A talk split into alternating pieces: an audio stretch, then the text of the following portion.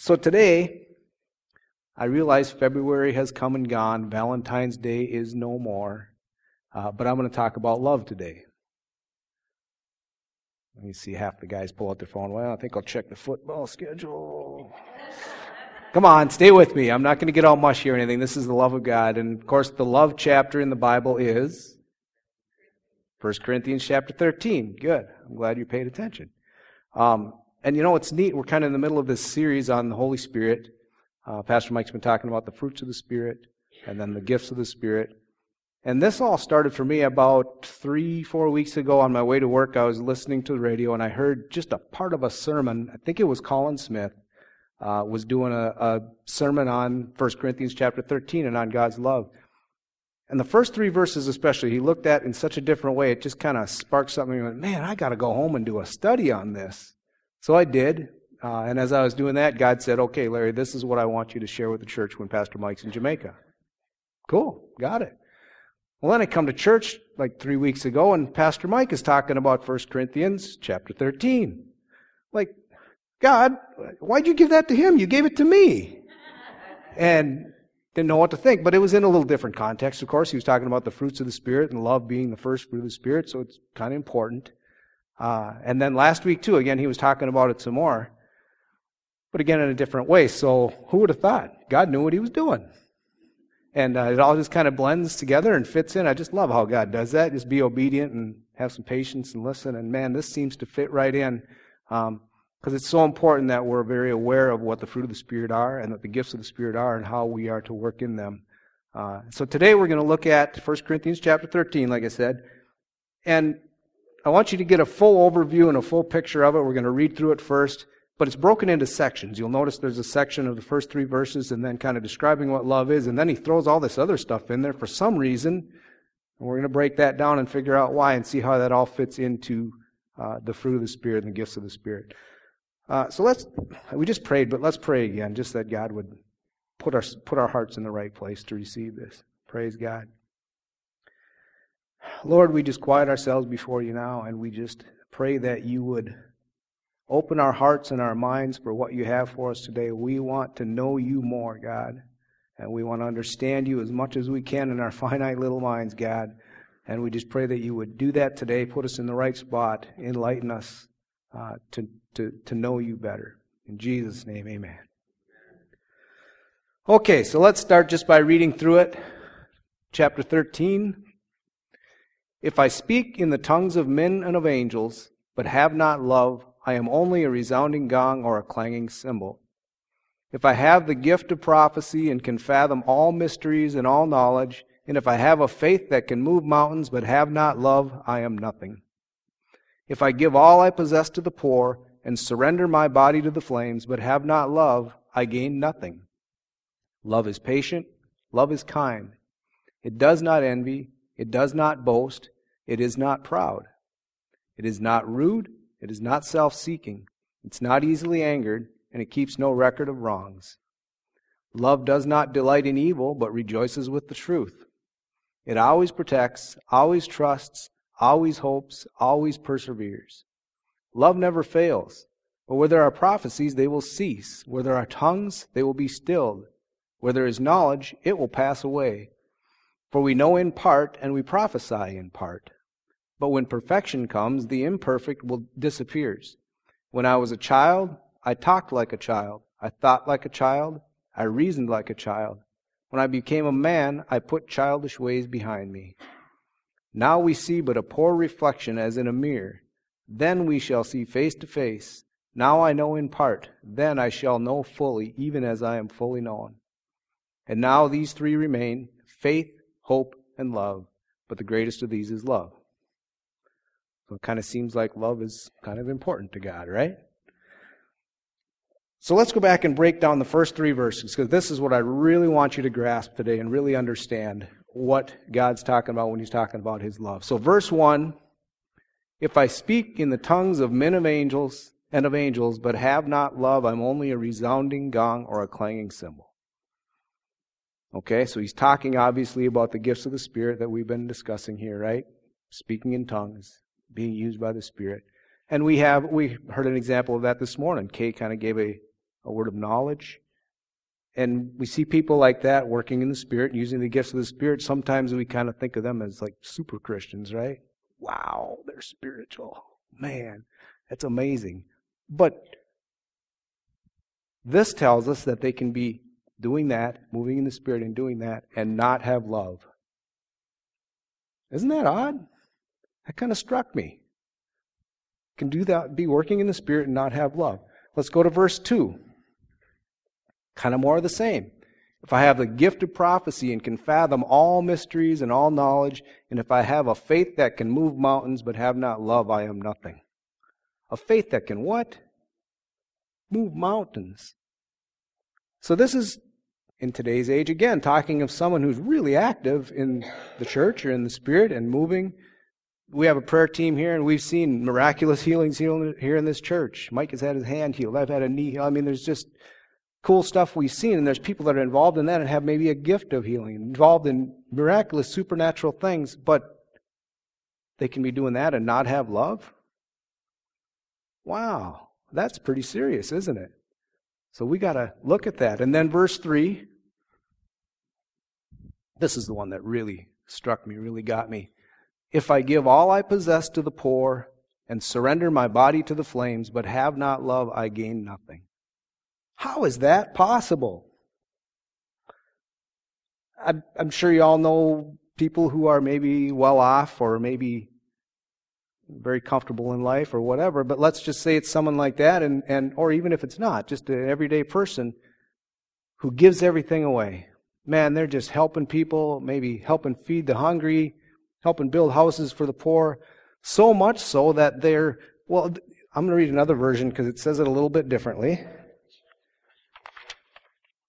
If I give all I possess to the poor and give over my body to hardship. So, I mean, maybe they give everything away so much that they put themselves in harm's way. So they're homeless even, but don't have love. That just seems weird. Why are they doing it then, right? And I, and I can't figure that out. Another, another version also says, Give my body over to hardship that I may boast. Ah, there's a little insight, isn't there? So, what it's talking is about doing all these good things for the wrong reasons. And that's what it comes down to. When God talks about having His true love, He's so much more interested in our heart, our motivation, our reason for doing it, having pure motives than in what we do, right? Um, Remember when I preached here a few months ago, I talked about seeking God's will. And what does that look like? Can we really know God's will? Well, yes. Over and over in the Bible, it tells us what His will is for us. Remember, we read dozens of verses that said that. Just about all of them talked about who we are, not what we do. It wasn't do this, go do this, do this, do that. Was about how you do it, why you do it, having a, a pure heart. Uh, God is so much more concerned about our motives and our heart than he is about what we do. Because if you have the right motives, the right thing, we're going to do the right things. That's going to happen. It's got to be an outflow of that, right? So this really struck me. Evidently, you can be doing all the right things and still not have love, not have the Spirit of God moving through you in love. This is a daunting task for me, coming aboard as your pastor. And I'm very aware that, man, I could be doing all the right things and it looks good on the outside, but if my heart isn't right, if there's not true love in there, wow, I got to be aware of that, very conscious of that. Uh, so it really struck me. More on love. What did, what did Jesus say when he was asked, What's the greatest commandment? Love the Lord your God with all your heart, soul, mind, and strength. Let's read it actually. Mark chapter 12, verses 30 and 31. Love the Lord your God with all your heart, with all your soul, with all your mind, with all your strength. And verse 31 says, The second is this love your neighbor as yourself. There's no commandment greater than these. Verse 30 used to be a very depressing verse to me. Love the Lord your God with all your heart, all your soul, all your mind, all your strength. I can't do that. Not, who's capable of that? All my strength, all my mind? and just go, oh, I might as well just give up on this Christianity stuff. I can't do that, right? Well, that's kind of the point. We need Him. We need His Spirit in us, in us to do it. We can't do it ourselves. And we'll learn more about that as we go. But the context of these verses is this is when they're, they're um, questioning him, they're trying to trip him up and trick him into saying something that they go, aha, now we can crucify you uh, because you're wrong. I think if they had a clue who they were trying to trip up, they would have changed their tune a little bit, right? Trying to trip up God Almighty doesn't go so well usually. Um, but he's, they asked him, what is the greatest commandment? How many commandments did they ask for? One. What did he give them? Two. Why? He said, This is my commandment that you love the Lord your God with all your heart, soul, mind, and strength. But, I think he added the second one in as if to say, of course, my paraphrase is, but listen, you need to understand, this is a huge part of it because I am love, you're my people, I love you. So, love me with all your heart, soul, mind, and strength. And a huge, huge, huge part of that, love each other, love your neighbors, yourself. I think that's why he did that. To emphasize, hey, this is what my love is. I'm the perfect example of love. This is how you need to, to do it. Uh, so, wow, it's pretty important. Love your neighbor as yourself. So, it's obviously important to God. It's His main commandment to love each other. How do we do that? Let's take a look at 1 John 4, 7 through 21. We're going to read through the whole thing and then we'll dissect it a little bit more from there. Dear friends, let us love one another, for love comes from God. Everyone who loves has been born of God and knows God. Whoever does not love does not know God, because God is love. This is how God showed his love among us. He sent his one and only Son into the world that we might live through him. This is love, not that we loved God, but that he loved us and sent his Son as an atoning sacrifice for our sins. Dear friends, since God loved us, we also ought to love one another. No one has ever seen God, but if we love one another, God lives in us, and his love is made complete in us. We know that we live in him and he in us because he's given us his Spirit. And we have seen and testified that the Father has sent his Son to be the Savior of the world. If anyone acknowledges that Jesus is the Son of God, God lives in him and he in God. And so we know and rely on the love of, that God has for us. God is love. Whoever lives in love lives in God and God in him. In this way, love is made complete among us so that we will have confidence on the day of judgment, because in this world we are like him. There is no fear in love, but perfect love drives out fear, because fear has to do with punishment. The one who fears is not made perfect in love. We love because he first loved us. If anyone says, I love God, yet hates his brother, he is a liar. For anyone who does not love his brother whom he has seen cannot love God whom he has not seen. And he has given us this command whoever loves God must also love his brother. Here's what I really like about this God realizes how stinking human we are. And he repeats, and he repeats, and repeats, and repeats, till it finally gets through our thick skull sometimes, right? So thankful. I've prayed so many times, God, why did you make me so human? you know? But that's what we are. And he recognizes that. And so he says, okay, I'm going to repeat this as many times as it takes for you to get this. And so a lot of that in this section is just repetition uh, and explaining something in a different way. So let's look at it a little bit more. Verses 7 and 8. We'll start with 7. Dear friends, let us love one another, for love comes from God. Everyone who loves has been born of God and knows God. Whoever does not love does not know God because God is love. Easy to pass over that verse, isn't it? That's pretty serious. Whoever does not love does not know God. Because that's what He is. He is love. So, man, we got to check that. I want to know God, don't you? And really, when you dig into this, if we took the time to dig into the Greek and the Hebrew, there's so many different uh, meanings to the word know, and there are different levels of knowing. This is speaking of the ultimate, knowing God in an intimate, close, tight way. If you don't love, you don't really know God because He's love. If you know Him, you're going to have love in your heart and real, true compassion and genuine uh, care, concern for others. So that's an important verse. If you don't love, you really don't know God. Let's take a look at verses 9 through 12. Verse 9 says, This is how God showed his love among us. He sent his one and only Son into the world, just like we just saw in that video. Wow. Praise God for what he did. Amen. That we might live through him. This is love. Not that we love God, but that he loved us and sent his Son as an atoning sacrifice for our sins. We didn't love him. He loved us, even when we didn't love him. Dear friends, since God so loved us, we also ought to love one another.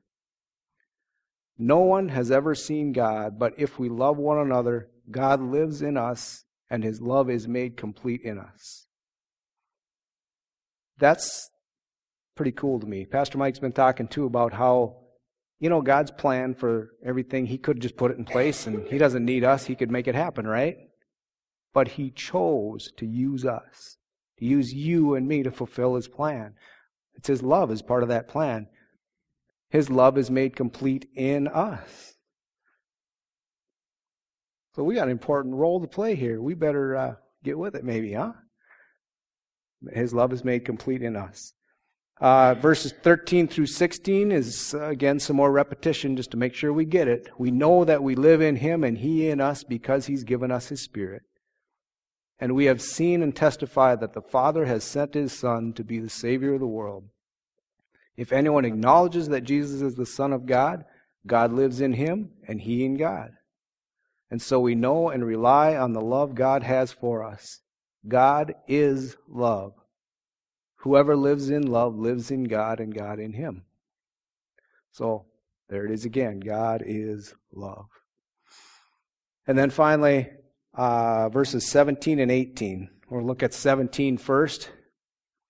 In this way, love is made complete among us so that we will have confidence on the day of judgment because in this world we are like him.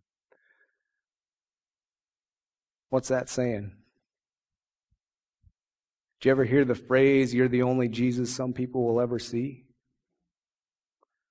There's people that aren't interested in going to church or looking at the Bible. They don't they aren't going to try and get to know Jesus, but they see you. In this world, we're the only Jesus some may see. There's another um, another version states that differently too. Yeah, it says, In this world we are like Jesus. So this love is so important to God because that's how he reveals himself to the world, right? So that's our job. I mean, that's what we should do. All right, so it's coming around a little bit more. Finally, we're going to read verses 19 and 21. Well, let's do 18.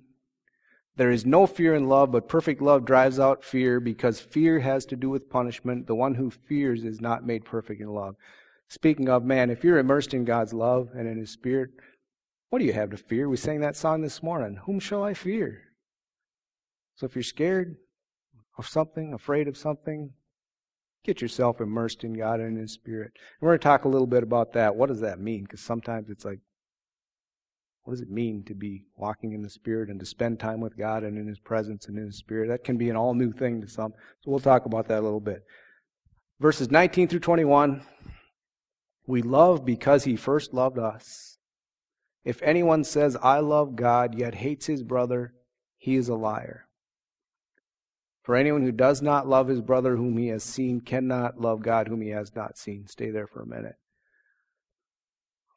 I'd love to have just a happy love sermon here today, but I'm sorry. This is what the scripture says.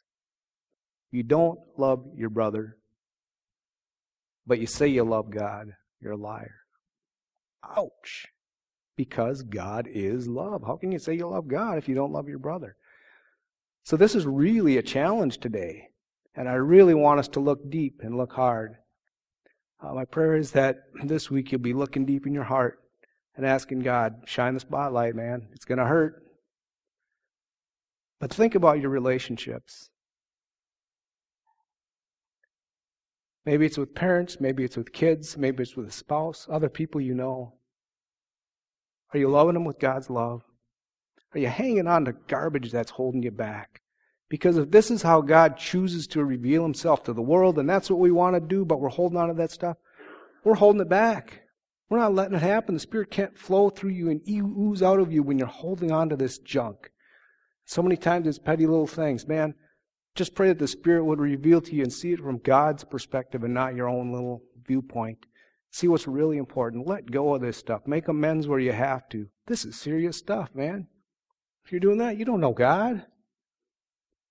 And we want to be used by God. Amen? Okay. Verse 21 And he has given us the command, this command whoever loves God must also love his brother. So just another repetition of the same thing. Praise God. I want to know God in the deepest way and be used by Him. So, we're not capable of this. We talked about that. We need His Spirit to help us. What does this kind of a love look like anyway? This kind of love that God has. Let's go back. We're going to go back to uh, 1 Corinthians 13 again and just look at this and see what His love kind of looks like a little bit uh, and break it down.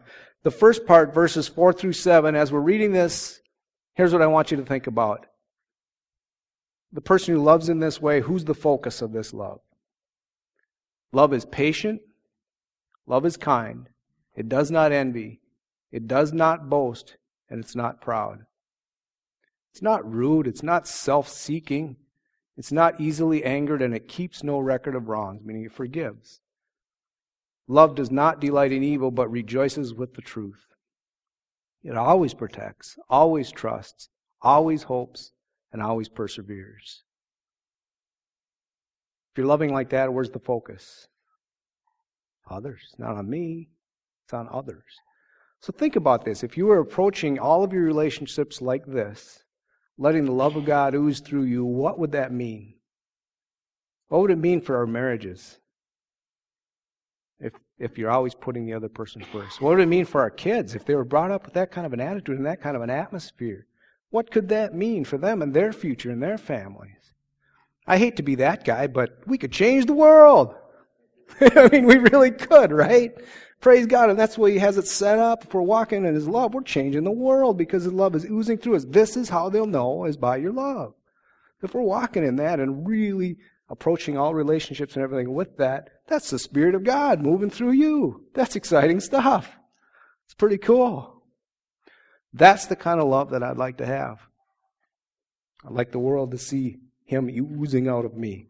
Okay, so now this next section. This is what we're talking about. This is what you can look at sometimes and go, wait, this is a chapter about love. Why is all this extra stuff in here? First, we're going to read verse 8, and I'm going to talk about that a little bit. Love never fails, but where there are prophecies, they will cease. Where there are tongues, they will be stilled. Where there is knowledge, it will pass away. Okay, this verse is serious because people who don't believe in the gifts of the Spirit and the working in the Spirit, that it's not for today, that it was just for the disciples' day, use this verse many times to say, see, there's a time period for tongues and prophecies and all that, and it's going to cease. That was for them. We don't need it now. We're going to find out uh, in the future verses here, too, um, what the case really is. So it says they'll cease, they'll be stilled, and they'll go away. Let's read verse 9. For we know in part and we prophesy in part, verse 10. But when perfection comes, the imperfect disappears. So when perfection comes, we don't need those things, right? Are we perfect yet? I'm not. I don't know about you, but no. So is it time to put these things away? Of course not. Why did God give us the Spirit and the gifts of the Spirit and all that? as a counselor, as a comforter, as a guide to direct us. He gave us gifts of prophecies to give us knowledge and wisdom. We kind of need those things, kind of like a road map, right? If you have a road map and you're traveling someplace and you get to that address, that destination, do you need the map anymore? Oh, you throw it away. But until you get there, you need it, right? Are we there yet? We're not. We need the workings of the Spirit to help us through here until we get there. And we'll see more in the future verses how that plays out. Let's read verse 11. When I was a child, I talked like a child. I thought like a child. I reasoned like a child. When I became a man, I put childish ways behind me. So this is talking about there's a time for something and you need for something, and then you put it away. I don't play with Tinker toys anymore. There was a time for that. I mean, they're kind of fun, but my wife uh, said on the way home, said, "Yeah, you're not a child anymore, right?" okay, kind of, but uh, yeah, we all are, right? No fun to grow up. What for? Now we see but a poor reflection as in a mirror, but then we shall see face to face. Again, then we will. Not now. We haven't seen everything clearly yet. Now I know in part. Then I shall know fully, even as I'm fully known. We don't know fully yet. It's not time for these things to cease yet. We're still moving in the Spirit. We need the Spirit and the gifts of the Spirit um, to help us with this stuff. And then verse 13 Now these three things remain faith, hope, and love, but the greatest of these is love. So here's why all this is in there to tell us look, there's all these great things, all these wonderful things, the working of the Spirit. There's faith, there's hope, there's love. There's a time for them. They're all going to cease except one. When you get to heaven, will you need faith? We'll be there. We'll be in His presence. Do we need hope? He is our hope. We'll be there with Him. Will there be love? Absolutely, because God is love. There's all these other things, and they're cool and everything, but love is the greatest because God is love, and it will always be. These things are going to go away, but He is love. So it fits right in, doesn't it? Kind of tells us a lot about God's character and who He is. So, what do we do with all this? Again, we talked about we're not capable of doing so many of these things ourselves, right? God chooses us to use us. It's kind of interesting. He says, Here's what you're to do, but you can't do it. So you got to seek me to help you, and so it can all come into completeness and fullness and everything. So we need to seek Him. Uh, we need to spend time in Him. I love that Pastor Mike says the the fruit of the Spirit are exactly that. They're the fruit of the Spirit, not the fruit of our efforts, not the fruit of me trying harder. It's the fruit of the Spirit. I can't do it. I need to let the Spirit do it through me. How does that happen? He says, "Be renewed by the trans or be transformed by the renewing of your minds." How does that happen? That's spending time in His presence, letting His Spirit wash over you and change you and ooze you until you're a different person. And it's so hard in this world. We have so much going on, isn't it? It's hard to spend time and just set it aside, but we have to. I'm pleading with you, set time aside. Do what you got to do. Get up an hour earlier or whatever. Oh, I'll be tired. Yeah, but you be full of the Spirit of God. That's so much better than sleep, right?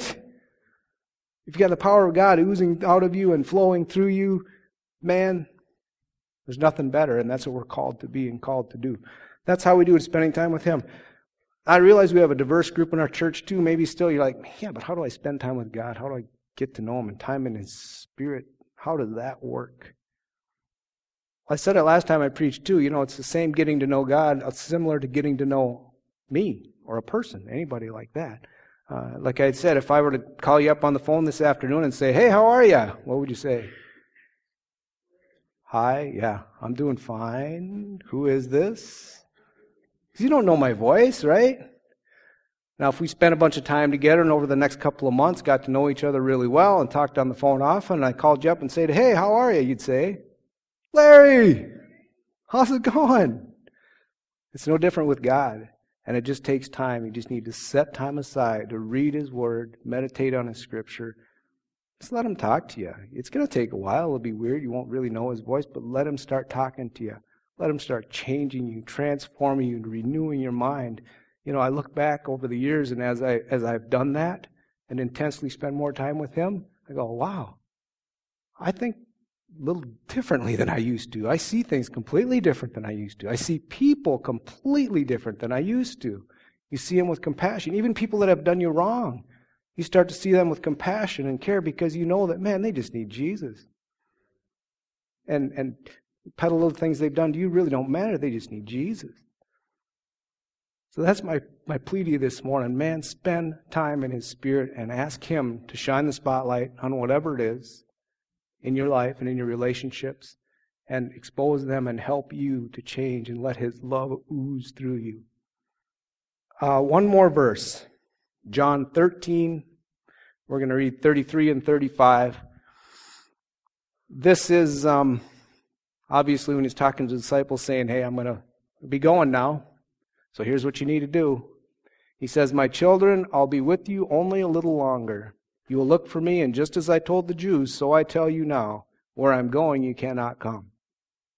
A new commandment I give you love one another As I have loved you, so must you love one another. By this, all men will know that you are my disciples if you love one another. So, this is how I'm going to fulfill my plan. It's got so much to do with love, doesn't it? And are we doing it? Are we walking it? Are we showing the world? Just think if we, this kind of love we've been talking about today, if we were all walking in that and moving in that and the Spirit of God was just flowing through us, what could happen in this church? What could happen in this town? What could happen all around the world?